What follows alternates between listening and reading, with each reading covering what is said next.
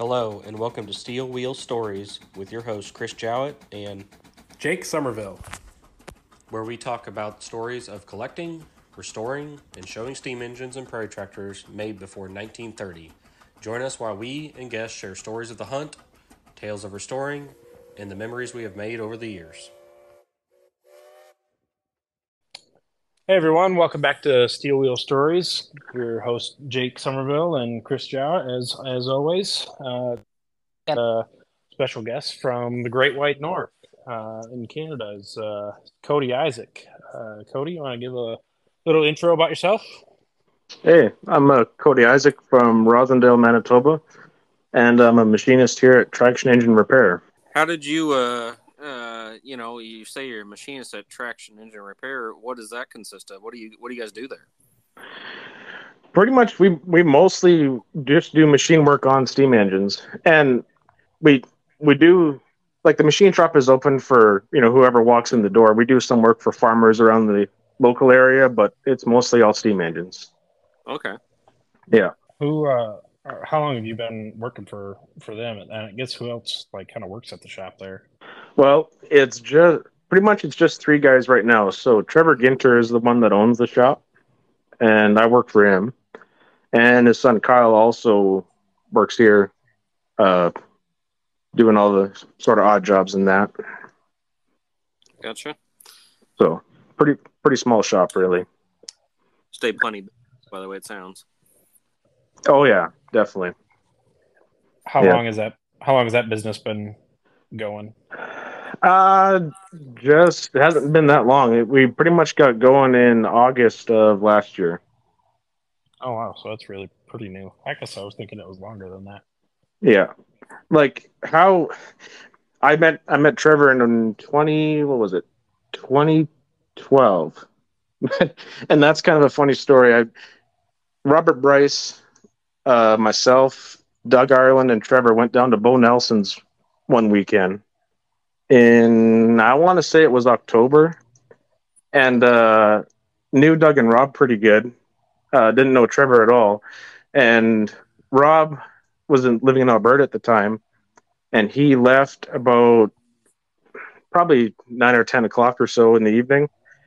Drove to my place in Shoal Lake, got to my place at three in the morning, and then drove to Trevor's and got there at five. And that was the first time I met him. Showed up Wow. at his spot at five o'clock in the morning. We were on a road trip headed to Iowa. oh yeah, it was good. I didn't realize you were at Bo's for that little shindig. Oh yeah, It's really you'll catch them in a couple old pictures. You know, it's young Cody. Then you know. Oh man, it's embarrassing. I look like I'm ten, even though I was sixteen. Yeah, every every once in a while that like stories from that weekend come out in conversations with with Bo and them guys. Oh, that was a good one. And unfortunately, I missed that one. Yeah. Yeah, and we haven't really been back too much since then, unfortunately. Just the way it's worked out. Sure. Yeah, it seems like there's always a good story that comes out of that uh, weekend. You know, I've heard it from several people. Yeah. Oh yeah, So, yeah. how did you, uh, you know, when or when? And also, you know, how did you get going in the hobby? When I mean, has this been like a long, lifelong thing, or how'd you get started? It's pretty much been a lifelong thing. How how I got into it was my grandpa, and um, like I grew up in Shoal Lake, Manitoba, on a on a uh, cattle farm, and the newest tractor that we had was a 4010 John Deere. Oh wow. So uh, we still used the uh, D John Deere on the on the bale wagon, and had a D2 cat for cleaning the pens out in the spring. So we had a little bit of old stuff that we still use quite a bit. And they always took me to the show at Austin from well, as far back as I can remember, anyway. And I was just always fascinated by it. But as far as the steam engines and prairie tractors end of it, I kind of got into that on my own. I was just always drawn to that more than you know than the 30s and 40s stuff. So Yeah. yeah, Would you say you're more of a steam guy or more of a tractor guy or uh that's hard to say. Uh, I, I'd say about half and half. half and half? you're one of the only guys I've ever talked to that just pretty die hard Rumely B or E guy, you know. And oh yeah, I really question sanity a lot of times when you say that. And, you know, yeah, yeah. No, uh, I don't know. Like even that part of goes back to going to Austin when I was a kid. Like there used there was a older couple that had a B and an E at Austin, and well, actually, the um, they had another guy for quite a while that ran the B, but then when he passed away, uh, the guy he the guy ran the B and his wife or he ran the E and his wife ran the B.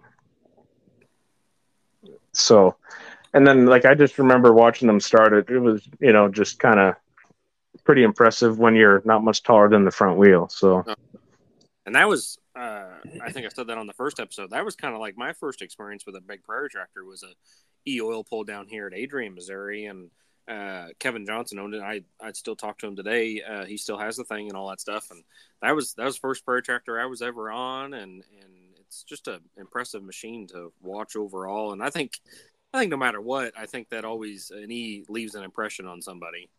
oh yeah, It Yeah. does, and when when it runs, it like shakes the ground too. I mean, spectator wise, yeah, it'd be pretty impressive if you never really seen anything like that. mm-hmm. yeah, People are probably wondering what the heck is that thing making all that noise. Thump, thump, thump, bang! yeah.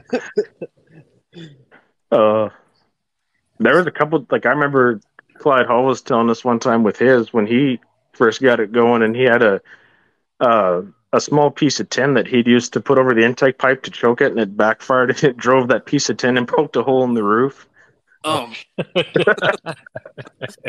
can believe it. Uh, yeah, Oh man, Uh, it they're they're but teammate machine, that's for sure. Yeah. I mean, I can obviously, you know, I mean, a 3570 Minneapolis or an Aultman Taylor, those are clearly, you know, if you had to be on one for days on end, it's, you know, the choice is pretty clear on that. Sure. I couldn't agree more. Yeah. So, uh, you know, you kind of got in this hobby on your own, you say, and uh, when did you kind of get your first steam engine or tractor, and what was it? Uh, well, the first steam engine I got was in 2020. Uh, 2576 Sawyer Massey and bought it from uh, Bill Graham up in uh, Edmonton, Alberta. Um, and and I think Chris, you said you mentioned Bill, you, or you you you met him a time or two, haven't you? Me? Yeah, Yeah, I, I met him. Uh, Yeah. Prairie Plowing Days in 21, I guess is what it was, and uh, had heard lots of stories. Had had heard a few or talked to a few people that knew him or talked to him before and stuff like that. You know, so until I met him in person, and kind of put two and two together, it was interesting to meet the guy and talk to him. yeah. He's uh, he's definitely an interesting guy. He's done quite a bit in his lifetime. And like you say, when you when you met him, he said he he, he uh, kind of stands out a little bit, just Yeah. just the way he looks. Yeah, he just seemed, you know, it seems like, you know, he kind of seems like he was a guy that's just out to, you know, do something new or make money a different way or kind of an entrepreneur in a way, you know, and it's always good stories out of guys like that and just kind of sit there and wonder. It's like, man, these guys just had the idea to do this or do that. And it's just uh, the risk taking sometimes, you know. Oh man, yeah, yeah. Like he said, he's owned twenty eight businesses in his lifetime. Wow. Holy cow! Yeah, just insane. So, and I mean, he is he had quite a big collection too. He's he sold off some of it now, but his collection was pretty impressive too. Yeah. Yeah. I've seen pictures and different stuff that people have shared over the years. And yeah, there's quite a bit of stuff. hmm Yeah. So what? Why this? Uh, why this Sawyer Massey? Why? Why'd you end up with that and over Um, something else? Well, I had I had been seriously looking for an engine a couple years before that. I had looked at a, a 28 George White that was missing most all the back end, and we ended up finding most all the gearing to to put it together. But the uh, the museum that has it didn't quite want to let it go, so I didn't get that one. Um, trying to think, there was a couple other, and they were basically anything that I looked at was a pretty major project. I didn't. There wasn't anything real good that come up. And then we were just talking to Bill on the phone one day, and um, he was having his second auction sale. And I guess I should back up. I first saw the engine in 2019 when we went to his first auction sale, and at the time it was it was kind of for sale, kind of you know one just one of those things. And we had just looked at it just you know just for looking at it and didn't think much of it till we were on the phone a year later and made a deal on it because he was going to put it into a second auction and pretty much had the deal done within two days. So it just it just kind of Fell together. it just pretty much yeah it all fell into place. So and that was um I, I want to say June of 2020 that we'd made the deal and then got it uh, first week of August. He was, of course, during COVID. He uh, he was in the in the Dominican and stuck there. Uh, and then he finally got back to Alberta mm, at the end of July or so, and then he had to quarantine for a bit. Then we showed up right after that was done. So, You were chomping at the bit. oh yeah, like we got there the day that his quarantine ended. So, Had it all planned out. oh yeah, yeah. And uh, a good buddy of mine, Ryan Schur, he's uh, a trucker, and he he hauled it for me, and I rode with him on the way back, and that was just a really really fun trip. So, Yeah. How Oh, far yeah. was that from you? um, about 12, 13 hours away. Oh, okay. Quite a ways away then. Yeah. Oh yeah. yeah. Yeah. So what's a so this is that's a 25 single side mount, simple, correct? Yes, that's right. Yeah. That's just that's just got single gearing. It doesn't have double gearing. No, It doesn't have no. two gears. Um, that I want to say like the 17s and the 20s were pretty common in Ontario to have two speed gearing. I see. But- This was more well, it's it's kind of a plowing engine, but they came out with these butt strap side mounts, and then the rear mounts came out right after, and then they quit making the butt strap side mounts like the uh, the bigger ones because it was a clear winner that the rear mounts were the real plowing engines. So. Uh, So they didn't make a whole lot of them. Like by four, by 1914, they're out of the catalog as far as I can tell. So Oh, really? yeah, so there's not a whole lot that I know of. Like there's um three 22 or I guess 68s that I know of. There's one in BC. There's one here in Manitoba, and um, um, Humes. I've got one in Ontario with a new boiler on it. That's a real dandy. Well, I've got to say that I am a sucker for a really big side mount engine, and that thing is awesome. Oh yeah, The, Yeah. the, st- the stance is just awesome. yeah. The wide wheels are they really make it. Yeah. Are, are, are they 26 or are they 30s? 30s, yeah. Yeah. Yeah. The uh, the the the sixty eight Sawyer's had twenty six wheel or twenty six inch wide wheels. Yeah. Yeah. Because my 17 wheels are 24 wide.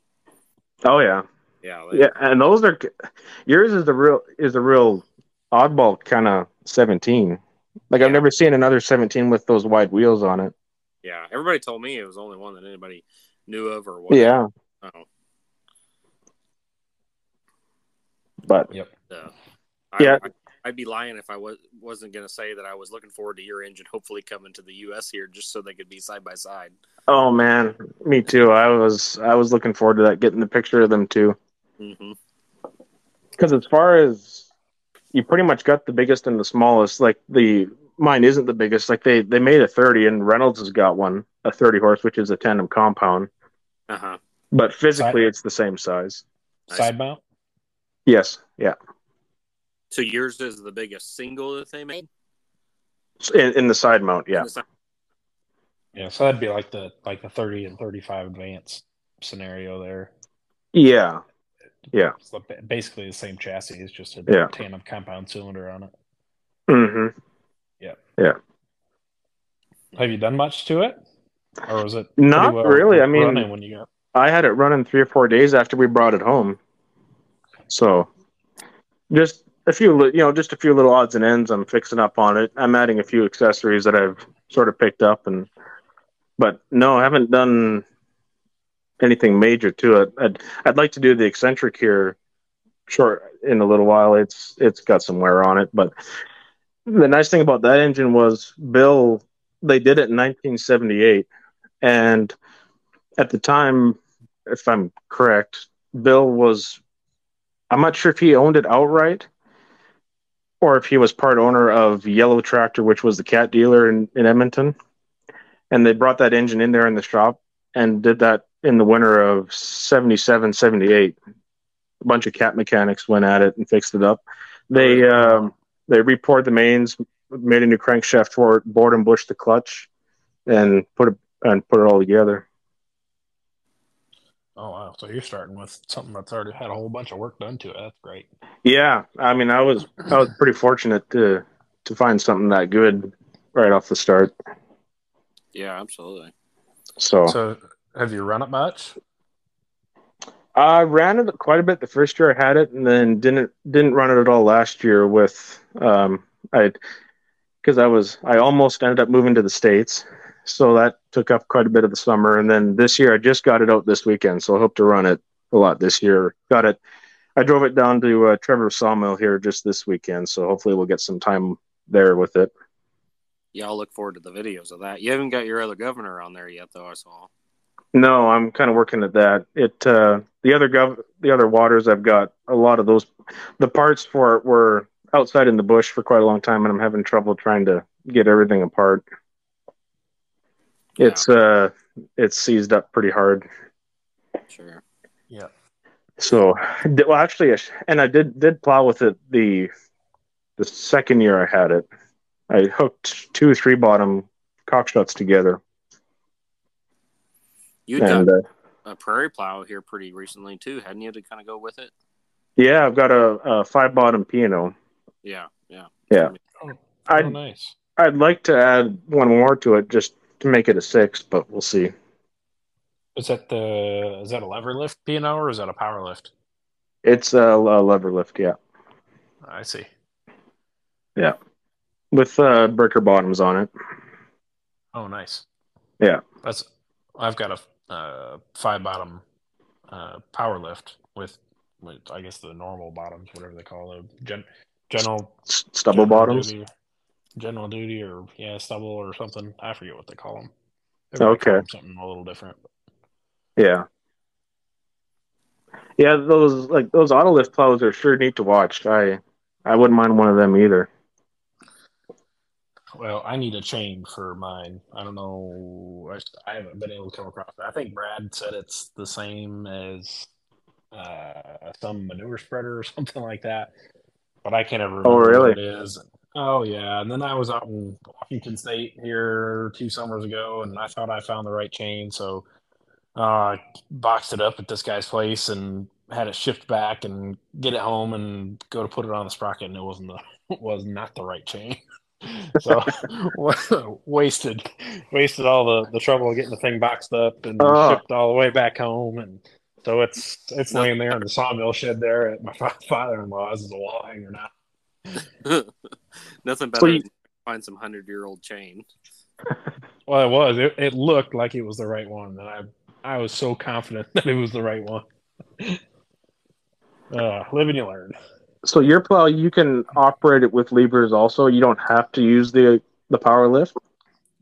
correct it's got Okay. It's got yeah, it's got levers on it, but they're it's really hard to explain. Like the levers aren't kind of quote unquote attached to the the bogey wheel that you know lifts the bottom up and down.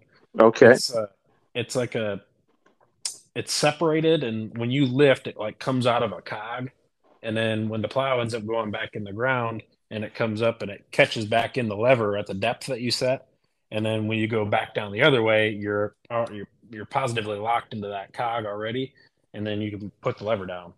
But when you have the power lift hooked up on it, you run a chain back to the bottom over the series of uh, pulleys and all sorts of stuff that you know lifts the bottoms up, and you your lever ends up staying in the same you know depth setting uh, notch on the on the lever quadrant, and that plow is able to come up out of the ground because it is going opposite of what that positive cog that that catches there uh, what that does. So you can run it Right. you know, kind of one way or the other.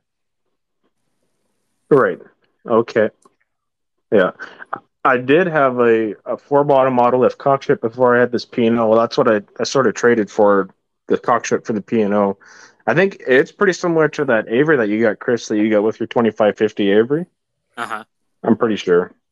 Yeah, it's just power lifts and that's it. No, no lever. There's a depth setting lever of some sort, if I remember right, and that's about it. Right. Yeah. Yeah. I don't know if I, You don't I don't know ride if on I've seen a.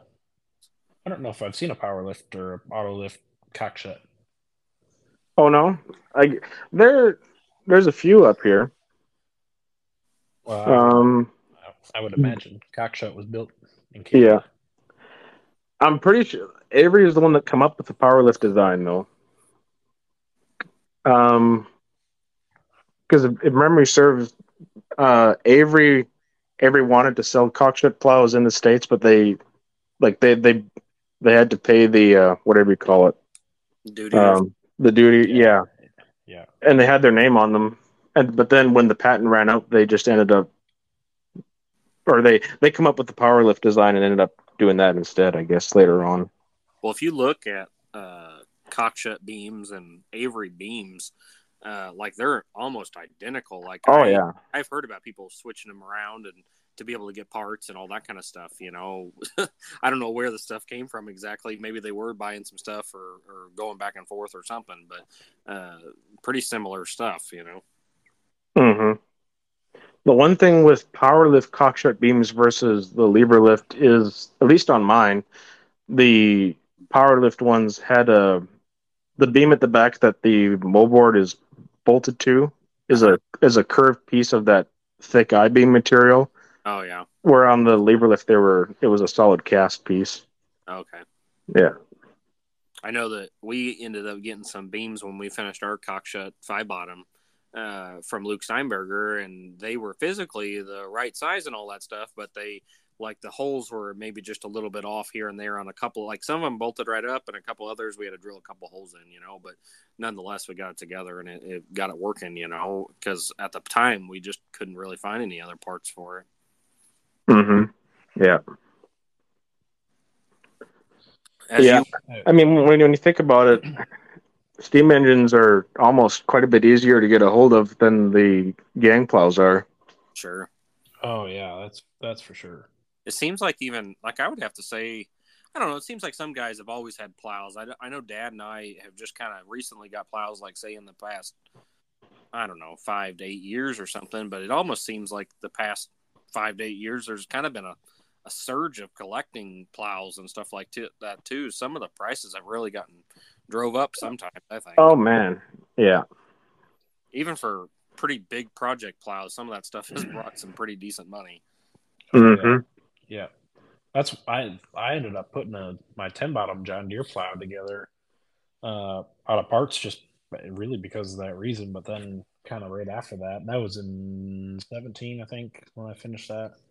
Uh, yeah, it seems like right after that, there was a whole bunch of plows that came up for sale, but yeah, the prices of the things have just kind of become Oh, yeah. untouchable for like a common common guy. Yeah, Uh, yeah. I mean, But- it's almost like you you either buy the plow or buy the steam engine. sure. Yeah, yeah. Uh, man, I don't even know if there's. I'm going to say half a dozen prairie plows in the state of Michigan. I might be a little little light. There might be ten plows in the whole state of Michigan. Like they're just Okay, not prairie plows. It was never plow ground per se back in the day. Um, so the, uh, there's just not very many plows in, in the state of Michigan. We never had one around here. We always plowed with a, uh, and still do at our at our show, uh, modern stuff, international uh, six and eight, uh, hmm yeah, six and eight bottom. everybody out here always gets gets a kick out of that. oh, watching them on YouTube. yeah, I'll tell you what, it does it the picture doesn't always come out super great because it's not period correct, but yeah, the the the the load variability and like you know because you can basically go as deep as you want to with those things uh to you know put a load on a 25 horse engine or you know pull the same plow and don't put it in the ground as far and put the the demonstration on for the show uh for you know like a 16 horse engine and i don't know we've we've really got a lot of use out of them and it hasn't, Mhm. hasn't really been all but since i got mine together that there's been a prairie plow um at at the show and it's really kind of cool at mason we get all three of those plows going. There's three engines out in the field making rounds together, and uh, Chris, you've been there. It's like plow time is like a happening time. oh yeah, everybody. I mean, the plow grounds are what I don't know, a couple football fields links from the show, kind of. You know, just kind of down a lane there, and man, the whole show migrates down there, and it's it's a thing. That's where you're at. If if you're going to be doing something, that's where you're at. Yeah. Oh I'm yeah. telling you that that two o'clock on Friday, Saturday, and Sunday at Mason. It's just a it's a mad dash down the plow field, and there's I don't know, there's probably ten to fifteen engines at any given time that go down there and plow. Uh, Oh wow. And even that, like you get guys just driving engines down there to watch and stuff like that. You know, yeah, Mm-hmm. that's just activity. Yeah. How many acres do you do you got to plow? uh, it is a seven acre field, and we usually plow it three times. we we get it we get it plowed once, and then the tractor guys they they get kind of turned loose there, and like after we get done plowing for the day, and they disc it all back down, and uh, they're pulling drags around and get it all fit back down, and next day we go back out there and we plow it all again. okay. yeah. Yeah. I mean, I guess there's not a whole lot of available ground out your way. No, there's not. And really, how it started was the the show was not built on that. The the plowing demonstrations really evolved in the last, I don't know, 10, 15 years. I mean, they, they've always plowed, but uh, I guess it really hasn't all been maybe since like 17 or something like that that we've started replowing. Uh, it used to be we just plowed it once, and that kind of is what it it is what it was, and everybody kind of accepted that. Well, now it seems like more people are willing to go out and plow. And it's you know, you guys have both done it. Plowing's not for the the first time operator. Um, we've hmm pretty fortunate. We've got uh, a bunch of really experienced operators that that come to Mason, and everybody's they want to get out and work their stuff. So, um, yeah, I don't know. We've we've evolved into this three times over plowing. Uh, it's kind of a goofy concept to accept it, but once you've done it a time No. or two, it, it's kind of the norm. Yeah. yeah, I well, think the I ever saw that happen was up at uh, Forest City, Iowa. You know, they go out there and plow that whole field, roll it all up, and then go back out there the next day. You know, Yeah. Yep. Yeah. Got to do what you got to do. yeah, exactly. If you don't have any more ground, you can't do much about it. Yep. That's right. Yeah. So I'm gonna back up just a little bit. You were you were talking about before you got your Sawyer, you were looking at a George White, and then you ended up with your Sawyer, and, and both of those are Canadian built engines. So was that were you pretty biased on a Canadian built engine for your first engine, or was that just the only thing available or, at the time, or do you kind of lean one way or the other? Uh, I wasn't too biased. Um, a Sawyer was was definitely higher up there. Um, I I would have if a, if a case had come up, I I, I would have picked that up probably. Yeah, like as far as engines that are available up here, like there was well, of course, there's lots of case. There's some Reeves, some Waterloos, uh, some Gaar Scotts. Uh, although as far as Gaar Scotts though, but the only ones that were here are the 25 double and single rear mounts. hmm There were there's not a whole lot of the smaller ones around. Sure. Yeah. Um, really, that's I. If something else would have come up, I, I would have picked it up. I wasn't too picky, really. Really, just after the first engine at the time, but Yeah. Instead, I guess I shouldn't say that. If it if it was a mud turtle, I wouldn't have got it probably. oh, in the end, you ended up with a, a really nice, uh, pretty rare, you know, great first engine. Really, Oh yeah, I mean, I I lucked out on that one really. yeah, yeah. Lots of people, Yeah. get that's for sure. No, I mean, I'll tell you, even though you know, even though I'm a machinist, you know, you have the skills to fix some of the stuff. Buying something that's pretty good to start with is it sure saves the time. Oh, absolutely. That's what. Yeah. It's, it's kind of funny. Uh, like when when we ended up with our Sawyer Massey, uh, I told my my son Sawyer. I told him. I said, you know, I said Sawyer. I said, I don't. I said we can't get a huge project. I said this thing has to be pretty decent. You know, I said I just we don't have time for it. We got so many other irons in the fire, and Right. by the time we got down there, it was kind of regardless of that fact. Everything was thrown out the window, and Sawyer he was just in love. oh, that's good. So, but yeah, it's a and then got pretty lucky too. It was it was pretty pretty ready to go. Did a few, little bit of work and, and but not a ton of work, and had Yeah. fun with it. Yeah, I mean, I've I've had a chance to pull the throttle on that engine, and it's it's pretty sweet. It's definitely a lot smoother than my engine, though, as far as uh, the shake or the wiggle, however you want to put it. Oh yeah, Mine's definitely quite a bit worse for that.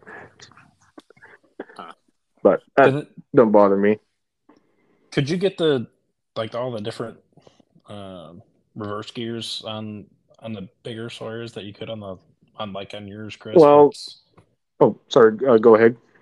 No, what's the what is that valve gear on yours, Chris? Is it called a Wood it's a Brothers? Wood Brothers valve gear, but like as far as I understood on like the simple Sawyers, you could either get link reverse or you could get the Wood Brothers valve gear. Is the way I understood it.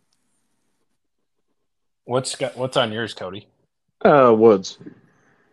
Okay. Like- Basically, the the simples had the Wood Brothers, and the compounds had a Wolf. Or uh, actually, I'm not positive if it's a Oh, a Wolf or a Grimes. I'm not. I'm pretty Well- sure. I'm not sure. I think they're wolf, whatever. So that's why I think they're wolves. I'm pretty sure. Isn't Yeah. a grime isn't a grimes just a wolf with an extra link that links the bottom of the rocker to the valve rod, and that makes it a grimes. They call it a grimes link. Like an As far as an, an extra link, the way I Yeah. understood it was the link that connects the wood block is in the center of of like center of the eccentric, and on a wolf it's farther ahead. uh huh. Nonetheless, we both ended up with far superior valve gears. Being, Oh yeah, I mean I'm pretty biased, but I was yeah. very happy that's what it had. I mean, it says something when a 17 horse Sawyer can pretty much outdo a 50 case. You know, I always, as soon as I got it, got it running, like I always said, it was like a. Uh, the mix of a 16 Advance and a, and a Wood Brothers, you know, like it, it Yeah. pretty fun engine, you know, and short Yeah.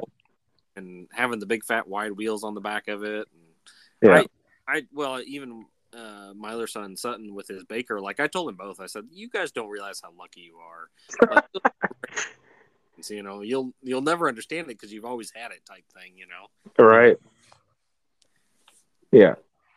No, I was pretty like when I first got my engine going, I was surprised with the exhaust note that it had. Like, Yeah. it's one of the few. Like when I pulled the six bottoms with it going up a decent hill, my ears were actually ringing. Yeah. oh yeah. Yeah. That's my 17's really loud. I mean, when you Oh yeah, my 17 to my 22 horse Wood Brothers, there's no comparison. And the, and the 22 just has a two and a half inch pipe that goes all the way to the exhaust. There's no preheater or anything, uh, but it's cast iron stacked and it's it, it's got a nice bark. Don't get me wrong, but it is nothing compared to that 17. That thing is loud. Mhm. Blew, we blew the spark arrestor apart on the sawmill. Yeah, that, yeah, I remember that. yeah. Last fall, uh, the rest of the mesh just gone. I seem to have that problem between that thing and the Gaar Scott. Yep. Oh yeah, Yeah, that Gaar. If you get it under, like normally, I'll run it with the spark arrestor closed because so it doesn't spark you out, you know. And r- running wood around here, we don't run a lot of coal around here, you know. And uh, you get that thing under a hard load on the dyno or something like that, and I don't know, like the lock on the spark arrestor doesn't hold, and the spark arrestor will just so flop it open on you, you know. I've even got it on video a couple times. Good hard pull, and just it hinges over and it's open. yeah. It's kind of funny, really. The uh, the one of the first few times I ran mine, I had it on Trevor's Prony brake, and was was working it pretty hard. And I had a um, or Bill had put a, a cone spark arrestor, kind of like how they used to have that poke down in there.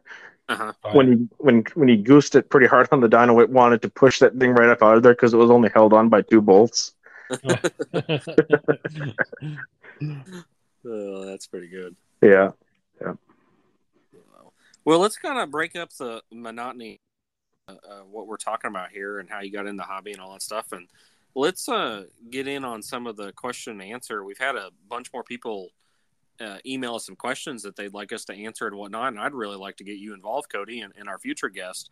Um, I have a question here that was sent to us by Clayton Hendrickson, and I when he sent it right off the bat, I was like, man, that's a good question. I never even it never even crossed my mind as a question. So here it is.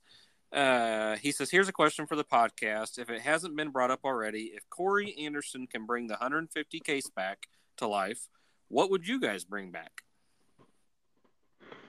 I think you know my answer to that. Jake and I talked about this beforehand. Yeah, so we, we we've got we've got money on this, Cody. We Oh yeah, yeah. So an- answer this wisely. 115 Sawyer. Uh huh. Yep. Oh yeah, without a That's what I doubt. Figured. Tell What's us- the what's the deal? Yeah, what's the deal with those? What they didn't build very many of them, or I don't know too much about those actually. Um, I don't think they made very many. Well, and they didn't really start making them till late. Like I don't think they come out till 11 or 12. If I also if I had to guess. so most of the prairie or the big prairie breaking? Oh, yeah, most of it- out out the window by then. Yeah, I mean, a 12 by 14 engine with a Woods valve gear would sound pretty healthy. Oh, I would think so. yeah, that Is there- of an engine. Is there is there anything left? There is one boiler, and it's actually about 20 minutes from me right now. oh, Oh, really? really? Yeah, yeah, with the uh, smoke box door. Oh, Really? wow. Yeah, What's the what's the diameter on the barrel? Do you remember? I want to say it's the same as 110. I think it's 38 38. inches. Yeah. I can't remember And is that a side mount engine or a rear mount? rear mount. Rear. Yeah, I think the Yeah. drivers were 84 inches. Mm-hmm. Yeah. Yeah. Um, that boiler that still exists, it's off that one. Like you know how like there's those uh, black and white pictures of that one that survived late and then it finally got scrapped in the 60s. Yeah. yeah. That's what that's that's that engine. I see. So Yeah, I don't know. too When I- bad. When I thought about that question, and I don't even know why, because I've never really thought about it a lot. Uh, but like the first thing that came to my mind was in one of those uh, old books that kind of shows all the makes and whatnot. I can't remember the name of the book, like Steam Engine Encyclopedia or something that my dad. Oh, yeah. yeah. Yeah. Yeah. yeah. there was a picture of that Twin City steam engine. And I don't know why, but that thing has just always kind of sparked my interest. And I was like, man, I just can't, like, I don't know if they ever really did make any of those. Maybe somebody could tell me different, but I mean, you just, you, all you see is those one pictures, like in those books, and that's it. Yeah. Right. But that's, that was kind of my, th- that was my thought right off the bat. I was like, if I could recreate something, it'd be that. But it kind of seemed like the, it almost looked like a universal advance, you know, and advance Rumely and, uh, had some other features to it and whatnot, you know, but it just always kind of stuck in the back of my mind. Yeah, it's hard to say if they actually ever did get to produ- any like production on those. Yeah, I don't know if there was ever, I don't know where that picture came from. I don't know if that was in a catalog or what. I mean, it's a definitely a catalogy looking picture that's in that book. Uh, but it seems like the only place I've ever seen that picture is in that book, and that's it. Yeah, yeah, I think you're right. I'll have to go Uh, digging in that because I can't. I don't recall seeing that. Oh, really? I should have a look. Yeah. I think that isn't that the You right book know what? you mentioned? It's, it's like a red and blue faced book. No, no, it's it's the Brown book. Okay. It's it's in the Steam Engine Encyclopedia, that Jack it? Norbeck book. Yeah, yeah. Okay. See, I was thinking it was in that other one, but anyways, I might be on that too. yeah, it may be. I don't know. Yeah. Uh, but yeah, that's just I don't know. It always kind of stuck in my head, something different, you know. Mhm. Uh, the one I thought of, uh, and, and I think the only reference to it is like a, a newspaper uh, article or a, a little clip of, of one that existed, and that's that, that big Aultman Taylor. I don't know what they call it, a 40 horse or something like that. Oh yeah. Oh yeah. yeah.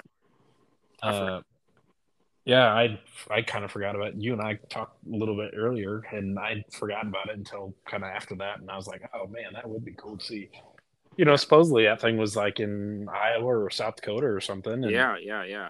Kind of like nobody knows anything about it. I don't know. That that one's kind of elusive and mysterious to me. It'd be, yeah, if that was alive, I mean, it would be really really neat to see it. Yeah, it makes you wonder, like, what I mean, if there's newspaper clippings and all that stuff, you know, like what happened to that? Like people back then, did they was that just scrap steel to them when the war came around, or you know, nobody thought that was something they should keep around, or nobody probably knew that it was what it was and as rare as it was, or whatever. You know, Right. Mhm. right. Yeah. just a piece of farm equipment. Yeah. Yeah. Now it's uh, it's pretty crazy what we could do with today's technology. Just uh, the right amount of money, I guess, and all our dreams can come true. Oh yeah. Yeah, that in time. Yeah. Yeah. Uh, So, yeah, technology is really helping us along with these projects.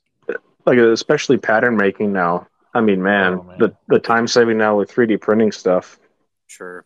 Yeah, Jake sent me a, uh, a link the other day to an app on your phone that'll uh, make a uh, a 3D. Oh, what am I trying to say, Jake? Fit- Uh, 3D scanner. like, yeah, from a your 3D phone. scanner on your phone. Oh, Yeah, really? can- Yeah, oh, that'd yeah. be cool. I kind of shortly tried it out on like a coffee cup that was laying on my desk, and and I put it in SolidWorks, and like it worked pretty decent. Like I know there's fancier stuff out there. I've never really been around it all. I've talked to uh, Kr about it several times, uh, but I've never really been involved in it. But anyways, uh, like I could, I mean, I, I'm pretty proficient in SolidWorks. Like I could definitely do something with what I took. You know. Yeah, and it looked like that app. I mean, it wasn't uh, like a plus or minus five thousandths, uh, like point to point, like tolerance or nothing. But like it gives you pretty decent like imagery of like what it was scanning, and yeah, then you just take your SolidWorks and you have to do like a little bit of calculating to do this and that, and uh, but it's a it's a really cheap option to to get you kind of a baseline model in SolidWorks to Yeah, I mean, work to work from. It basically puts it in there and you can scale it to the scale of, of something of measurement that you know or that exists or what it's supposed to be. And then after that like anybody like any any of the three of us could sit there and standardize it and think okay well this diameter is this and this diameter should be this and the width should be this. And you know as long as you you know how it is with some of those uh, castings just kind of getting the general design and the look of it down is what you're really after most of the time you know? Hmm For sure. Yeah, Yeah. we we've been doing doing that on the 30 advanced project I've been working on. I talked about last episode. Um, like here just recently, uh, ring roll brackets that bolt to the bottom of the barrel, and um, those, those are the last pieces that I'm missing. After I've got those in hand, that's I'll have all the parts and pieces there to get the thing finished up and put together.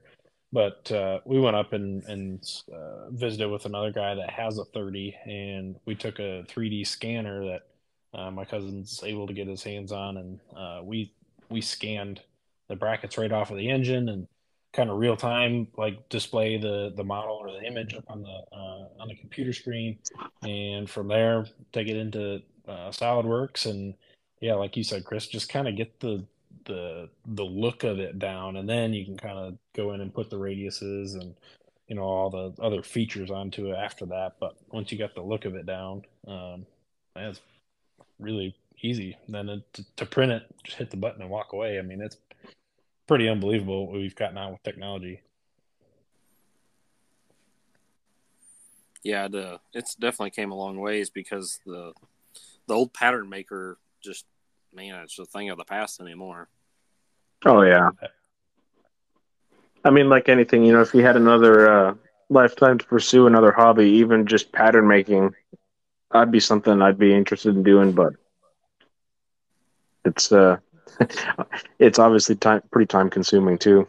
Yeah, I remember one time my uh, wife was trying to figure out what to get me for Christmas and this and that, and I found a pattern making book or something or other, and I sent her the link to it, and I was like, I don't know, I think it'd be really cool to have this book. Like that's always something I'd like to know more about and all that kind of stuff. And, Uh huh.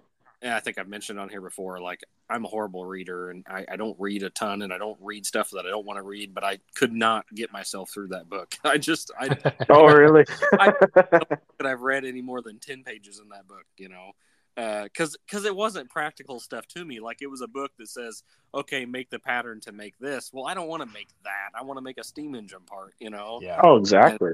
And and I just I probably should have read it to get some more general ideas on things, but I never did. It's sitting on the bookshelf.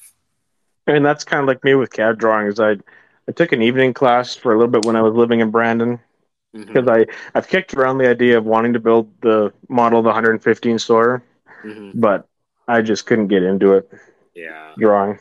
Yeah. When I first started doing SolidWorks, uh, which I just took some classes uh, when I bought my edition, and yeah, it was it was really hard. You go through there and you go through their books and and general ways to use it and yada yada yada, but then applying that to what you need to do is a whole nother thing, you know. And it's uh, Oh yeah. it's a you know it took me well it's i don't know how long i've been doing it now but uh, it's taken me years to get where i'm at now and i still learn different stuff all the time with it i don't think that's Mhm. and, and i'm pretty set in the ways that i do things also so learning new things isn't as easy sometimes too but uh it's Yeah. a it's a tool and, and there's many ways to use it that's for sure and but using it the practicality of what you need to do is the best part And the problem is even like with steam engine parts, they're pretty odd shaped. Like I mean, for a beginner who's learning SolidWorks, or whatever, you know, try drawing a uh, engine bed. oh yeah Yep. You know, Yep. pretty, Cool. pretty intricate stuff. That's, I mean, them pattern makers back then. I look at a lot of stuff and I'm like, that guy was just trying to be an artist that day. He wasn't trying to make a part, you know. Yeah. oh yeah, yeah, Core boxes are like a really mysterious thing to me. I just uh, the core whole core box thing doesn't make any sense to me. I just can't can't wrap my head Mhm. around it. yeah. Yeah, I've got a really good friends of my friend of mine that uh, I bought my Wood Brothers engine from, and uh, he uh, he was a pattern maker and all that stuff, and I I run ideas off of him all the time, and talking over the phone and even being in person with him sometimes. Like I do not understand what he's talking about sometimes because until you do it and you see the final outcome, I don't know that you grasp that stuff a lot of times. That's Mhm. 100 percent. Yeah, that's 100. percent Did you have any more Q and A questions? Uh, I had a yeah, so I've got another question here that will and we'll save some for later. We and like I said, if you have more questions, keep them coming. Uh, we love it. This is to me, it's a lot of fun. It keeps the conversation going, uh, and and it kind of challenges me, anyways, uh, of the aspect to come up with some answers and some good answers sometimes. Oh yeah. So we had a question from Ryan Johnson. He says, Hey guys, my name's Ryan, and I am a part of a small show in Eldon, Iowa called the Old Iron Show and Swap Meet. Uh, he's also a part of the Midwest Central Railroad in Mount Pleasant, Iowa. But, anyways, my question is How do you attract guys to bring steam engines to shows? Every few years, we might have a model or a full engine come in. We have a, have a sawmill and a thrasher machine to operate usually just with an old John Deere or Allis Chalmers, but we'd love to have an engine barking on them. Uh, the show's the last full weekend in September. This year it's the 22nd through the 24th in Eldon, Iowa. Man.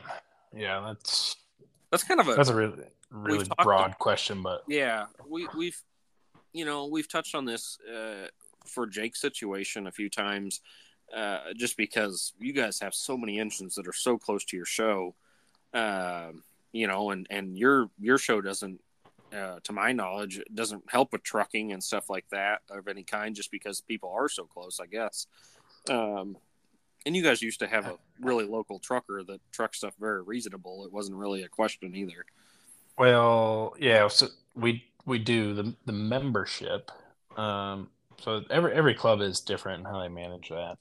Um, the, so the membership at, at Mason has, has always um, had their trucking paid for, whether you, you brought it yourself or or not. There's money to reimburse, or there's uh, you know your trucking would be paid for if we had you know the truck or you know a, a truck driver sent over there to pick your engine up.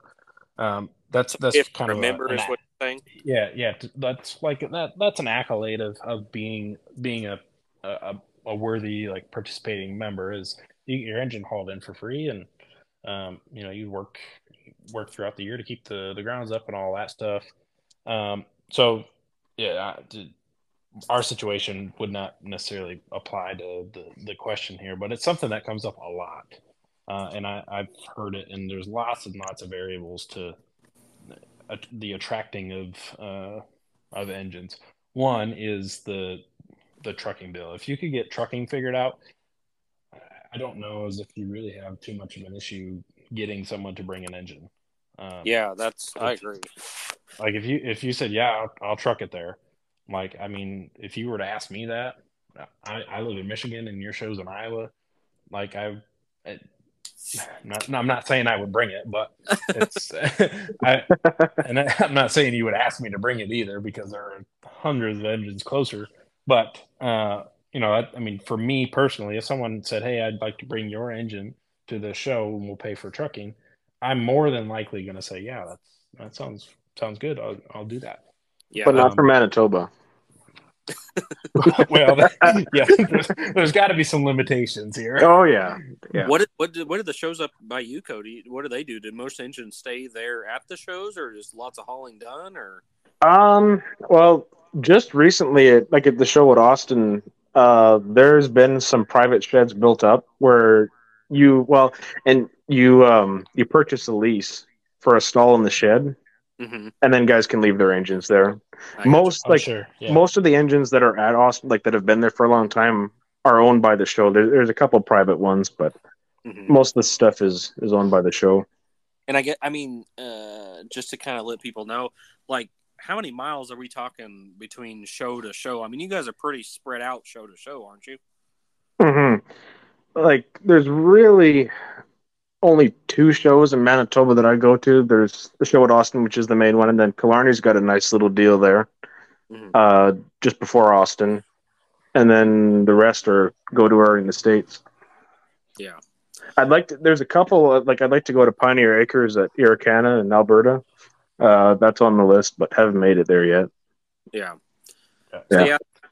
I mean, that would be my kind of recommendation, Ryan, is that, you know, if lots of times if you offer to, if the club can pay some for some trucking or get the engine there for the person, most steam engine owners are pretty game to come for the show and, and run their engine and, and have a good time. Uh, lots of times it is just the logistics of getting their engine there. Um, you know, and, and some some engine owners, you know, own their own truck and trailer and a little help from Right. some fuel and stuff like that, and they're good to go. I mean, uh, before we owned our own truck and trailer, I mean, that was that was the main reason why we went to most of the shows around us is because the shows did help with trucking. Uh, they knew that if they hauled an engine up, they would see us there, and that we would run our engine all weekend and and all that kind of stuff, and just kind of stay at it. And lots of times, like we kind of call it the the summer tour, you know, in a way. Lots of our engines we haul into Lathrop in the spring, and then they go to Platte City, and then they go to Hamilton, and hmm go back to Lathrop. Uh, sometimes over, sometimes not really in the that little circle, uh, but some every once in a while they'd get hauled from Lathrop over to uh, McLouth, Kansas, and, and stuff like that. And sometimes anymore, most of the time it's just something separately gets hauled to McLouth. But the McLouth show, once again, they've always been great about helping out with trucking. Or lots of times, one of the club members had a truck and trailer, they'd come get our engine and. Uh, then we would show up at the show because for us, I mean, the shows are our vacations. That's what we do, you know. So, uh, Oh yeah. that's that's what I would suggest is you know talk to some individuals. You're fairly close to Old Thrashers there at Mount Pleasant. You know, talk to some of the engine owners and you know get their opinion and see who maybe lives closer and stuff like that about getting an engine there. And I think if you figure out the logistics, uh, you'll probably get somebody there to thrash and solve for you and have a good show. Probably Yeah. the other. Well, I guess there's two two other things like of consideration. So if someone was going to ask me to to bring an engine uh, after trucking, the next next question out of my mouth would be, you know, what what do you have for fuel? Is it are you supplying the wood and water? Because if if you don't have wood and water, then um, then you're going to be asking that person to be bringing their own wood and water too, and that for steam engine stuff, that's it's just a big consideration. And me being part of this big club here in at Mason, you know, the membership spends countless hours throughout the year cutting and splitting firewood for the three day show.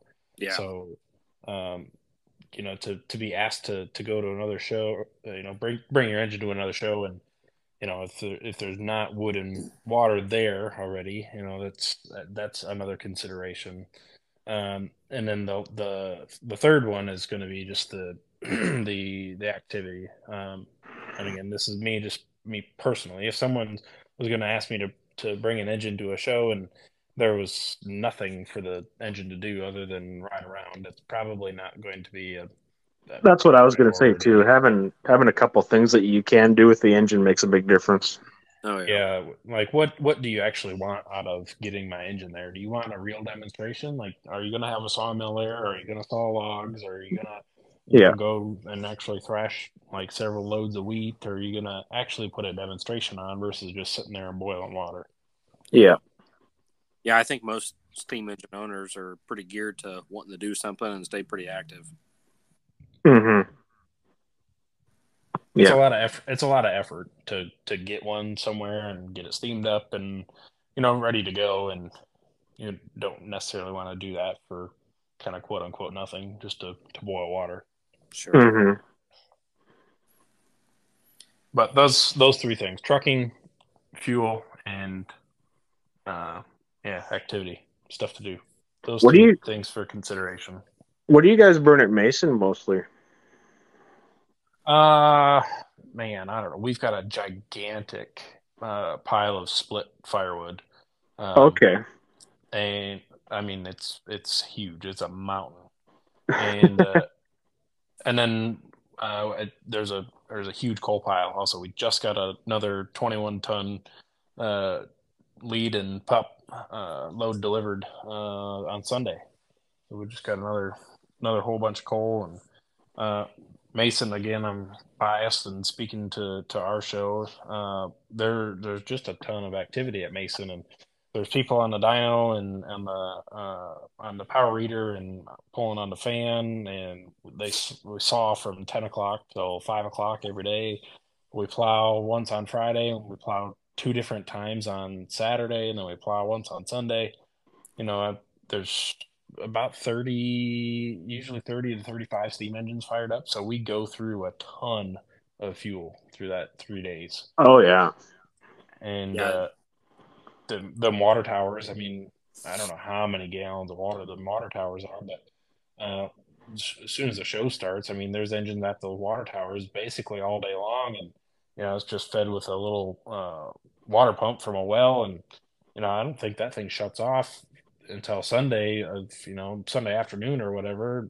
We're using water all the time too, so there's yeah, there's a lot to consider there if you how how big you want to start getting something too.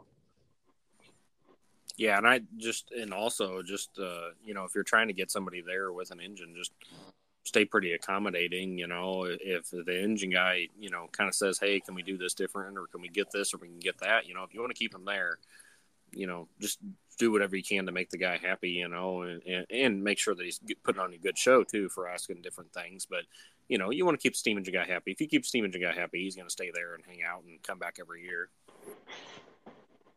Mm-hmm. Yep, yep, I would agree. Yeah. Being able to store something at the show was a big plus. Yeah, that's uh, you know, well, we've touched on that before on here too. Is that you Yeah. know the Jake and them just don't do it all, and stuff you've done occasionally, and it sounds like it's pretty normal up in your neck of the woods. Yeah. Yep. Yeah, Mace Mason there uh, for whatever reason there's there's two steam engines that stay at the grounds and it's not necessarily because they come out every year either. It's I, I actually don't I don't really know the reason why they're there. uh, other than that they've always been there my entire life. So, um, yeah, everything is just so close. And when I say that, I kind of put quotations up in the air. I mean, within like 45 minutes, you could get, I don't know. I, I think I said this before. If you put a, uh, a dot in Mason and then you drew a, like a 50 mile radius around Mason, you could have 150 steam engines. Oh wow. Yeah. really, really densely populated area. So trucking is, uh, I don't know, we probably spend uh, twelve, fifteen thousand dollars every year on trucking. Um, but that that twelve or fifteen thousand that gets thirty to thirty five steam engines to and from the showgrounds in that that two week time period. Wow. Yeah, as we're talking about you know where we live at and stuff like that, um, Cody, why don't you touch a little bit on like what was the what was the steam era like there in Manitoba? Like, was there a ton of engines around? Was it pretty sparse even back then, or what were engines doing in your area? Um, in the eighties and nineties, it was booming pretty good. Uh, like at Austin, there used to be twenty to thirty engines easy. Yeah, Yeah. It's just gotten harder and just a little more expensive for the average guy to you know, get the engine and inspect. threshing crews and stuff like that up there. Or...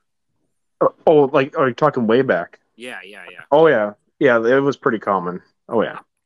And lots of Yeah. around are pretty sparse, like the shows. Or Uh, at at show well, there really isn't a ton. There wasn't a ton of shows in Manitoba. uh-huh. Yeah, like pretty much Austin, Killarney, and there's a few private guys that had put shows on and, and still do, but as far as public ones, not a whole lot. yeah, Yeah. What's one of your favorite shows between what's in Canada and what's here in the states that you've been to?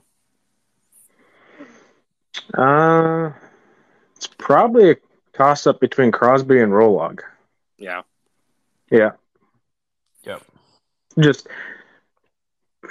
and Rollag. I mean, Rollag's pretty tough because I mean, it you've got such a variety there. Like not just steam engines, but there's just so much for even like just the average person to see. sure. It's so widely varied. That is a fact. There is something Yeah. for everybody there.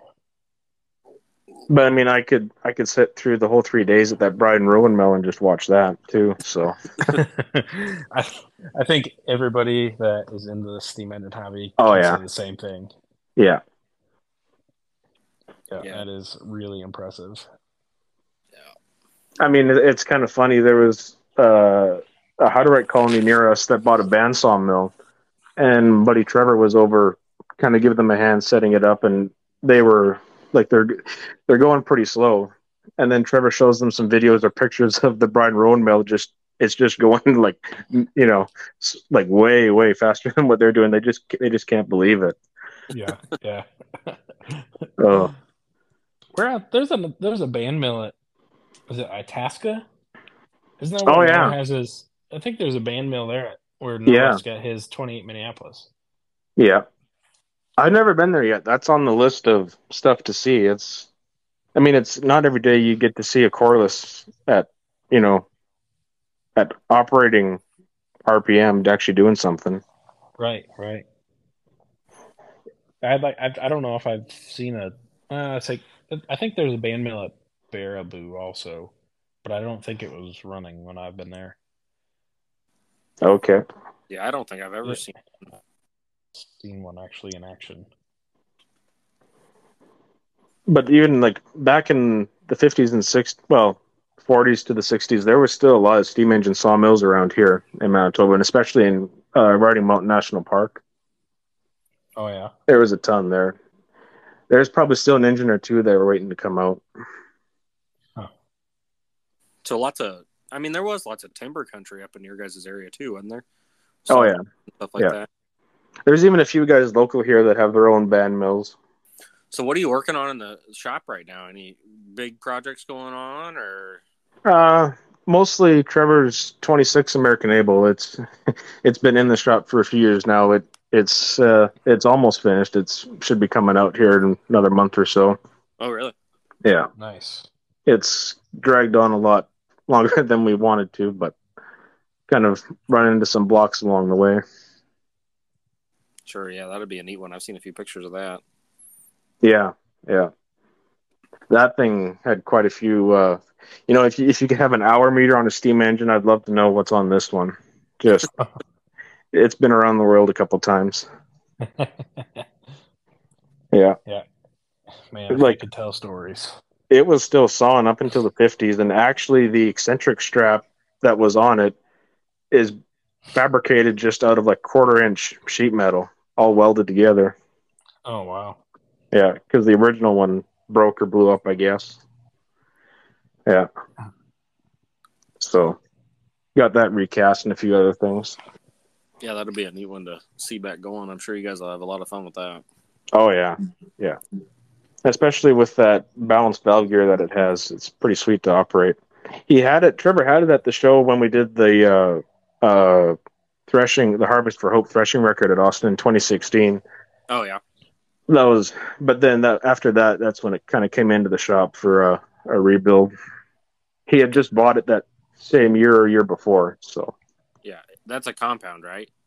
no, uh, simple. Okay, okay, okay. Yeah. Yeah. It's a well, that's a good looking engine too. Looks like an Advance. Yeah. Yeah. Yeah. There's always the argument who was copying who there. Oh, I know. It gets pretty thick. Yeah, I'm, I'm sure. I'm sure that's going to trigger some of our other Canadian friends. Oh, yes. One in particular. Yeah, Oh, it's all good, though. uh, that's a that thrashing thing was kind of a a big deal. I kind of wish I could have made it to that, but unfortunately, that's the same, or that was the same week, weekend, I should say, as our the show here in Mason. But Yeah. man, I wish I wish I could have been to that. Why don't you tell everybody a little bit about that, Cody? Because I, I, I mean, I know what it is, and Jake know what it is, but I, I don't think the, the people younger than us probably know a lot about that or even heard about it. Right. Yeah. Well, it was a record that was kind of spawned off of uh, the record that had been previously set at Langenburg, which was in 2013, I want to say. And I can't remember how many thresh machines was there. It was, I want to say like 38 or 40, something like that. And then another group in St. St. Adalbert, I, I think is the name bumped bumped it up quite a bit uh, to 111, and that was in 2015. So then the goal in 2016 was to do 115. I think we ended up with 100 and I, I wish I could remember this. 148, I want to say, that were operating. And pulled by steam engine and prairie tractor type stuff, or just anything. Um, I would say mostly smaller gas tractors, like from the 30s and newer. Yeah. There was definitely a fair bit of steam and gas, like prairie tractors that made it there for sure. Yeah. Yeah, that's pretty impressive, man. The back work that goes into all that stuff. Oh man. Oh man, you've. I don't think we'll be doing a record like that again. Oh, all the belts. Just keep keeping belts on those thrash machines. Oh, man. making Oh, all the belts. man. Like one guy that you got to give credit for who lives here local is uh, Helmut Neufeld. He he started fixing up thrash machines that the show owned two years before that that event. Yeah. Crazy. Just he he put a pile of work into those, and even trying to resurrect the wooden ones, which is something else because those are really, you know, they're really works of art. Yeah, yeah, they are. They are. So, but yeah, I had my 2030 W Rumely that I had at the time there with the club at Strathclair. Uh, had a 22 inch Avery separator, so that's what I had there. Oh, okay. Yeah. That's- Yeah, and it, it was surprising that we pulled it off because man, you it's it's really interesting to hear all the stories of after of how many things went wrong. Like, oh, it's it was hilarious. Yeah. Yeah, Who kind like of what? who kind of started all that up, or really uh, who rounded all that stuff up, or was it a group of people, or It, yeah, it was a it was a big group of people that really put all the work into that, not just Yeah. one main guy. Yeah. Sure. Yeah. Yeah. Yeah. I remember reading about it and uh, and all that stuff. And at the time, until I read about it, I didn't really know it was something that was going to happen either. I guess, but I remember seeing it in all the magazines. There were a Yeah. bunch of guys from this area that went. Oh yeah. Okay. Yeah, there was a big group of people that went up Yeah. there. It definitely drew a crowd. There was a lot of people there. They did. Yeah. They did uh, something similar, and Clayton Hendrickson, if he was on here, he'd spit it right out. They did something at uh, Rock River or Edgerton, Wisconsin. There, yeah, I think there was twenty eight or something like that, and it. I think that was all steam engines. And Oh we had really? our- Well, that's cool. we had our 28 Minneapolis there, and uh, I remember being there. I was little at the time. That was I was probably six or eight, maybe. Uh, I remember reading about that. Yeah, can't remember the the year that they did that in, but yeah, I can't, Yeah. I can't remember. Yeah, we'll have to ask Clayton next time we see him. if that was, well, we can recap. We'll bring it bring it back to the listeners. We'll let you know. yeah. Uh, but it, yeah, it's really cool to see all that stuff happening. Yeah. cool event. That's like plowing with the uh, at Wasion. They did, I think they did fifty bottoms with the with a twenty five, a thirty, and a thirty six Rumely steam engine, Oh yeah. and Uh, obviously, Ran- Rantoul they did the the 310s. Um, you guys did something with oil pulls or something, didn't you?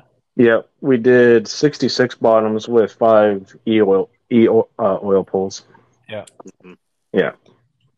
I wonder when the next thing like that will come up. I guess it might be up, up to some of us to, to start putting that together because we're kind of that generation of coordinators anymore. hmm You know, Yeah. Prairie Plowing Days, we pulled, uh, man, I don't remember if it was 50 or 55 bottoms with three Cat 60s. Oh Uh, yeah, that's right. Oh, Yeah. really? Okay. Brad Yeah. Smith and Kurt Core, they kind of had that up. And, uh, man, it took a ton of work uh, to kind of get all that lined up and started and all that kind of stuff. But it, wa- it was pretty neat to see all three of them cackling out there. And, uh, and Yeah. When's the next prairie did plowing days out there? I thought Dad was talking to Brad just the other day, and I had in my head that it was 2025, and it may be, but it's either 25 or 26. I think is kind of what they're talking about. Okay. I really almost here. I really wanted to go with the last one there, but didn't end up making it. Yeah, it, it was a ton of fun. We we had a good time, and uh, lots of stuff out Yeah. there. Lots of prairie tractors plowing, and the the the HCA show, the historical historical construction equipment association. Uh, they show they had their national show there at the same time, and man, I mean, I'd I'd been to the one out at Bowling Green before, but then to see the amount of stuff that they brought in there, and and I'm saying amount of stuff, I'm also saying amount of stuff from all over the place. So it also got a lot of people from out east, but then it got a lot of people from just around that area too, from anywhere between Oklahoma and Kansas and Nebraska. Uh, they heard about this thing going on, and boy, they started pulling stuff out of the weeds. You know, you've seen oddball stuff there that uh, you just didn't even know existed that was sitting in somebody's uh, fence row that they knew it was something neat and knew it was something rare. And, you know, like there was some weirdo scraper stuff I seen when we were there. And it, it was a neat show. It was really neat. I, I look forward to having it again. Yeah. Huh. Yeah. One thing I'd like to see or try to do more here is uh, pull pull a grader with a steam engine. That's just not something that gets done here Oh, yeah. at We all. do it a lot around our house because we live on the gravel road, of course. Uh, Mhm. I haven't done it as much in the past few years, anyways. It seems like between we were, you know, we always had our little fall get together and uh, get busy sawing, and and that for a little while we were thrashing and stuff like that, and uh, you know, but it seemed like every once in a while there was still a group of guys that would go out and grade the road and stuff like that. But we just, it's been a few. The last time I guess I remember, uh, our buddy Chris Hudson had came down and took our Aultman Taylor and was grading with it, and that's been a few years ago now. That was a fun time. Well, you were grading with that uh, Holt 72 Yeah, or the, Holt 75. yeah, that was the Yeah, year 75. before. Yeah, yeah. yeah, that was the year before that though, and that was Chris once again. He did that too. so I guess Chris, if you're listening, you need to come back so we can do some grading. there you go. Do it with the Baker or the Sawyer Massey that's got rubber on the wheels. Yeah, Be a lot, a lot smoother ride.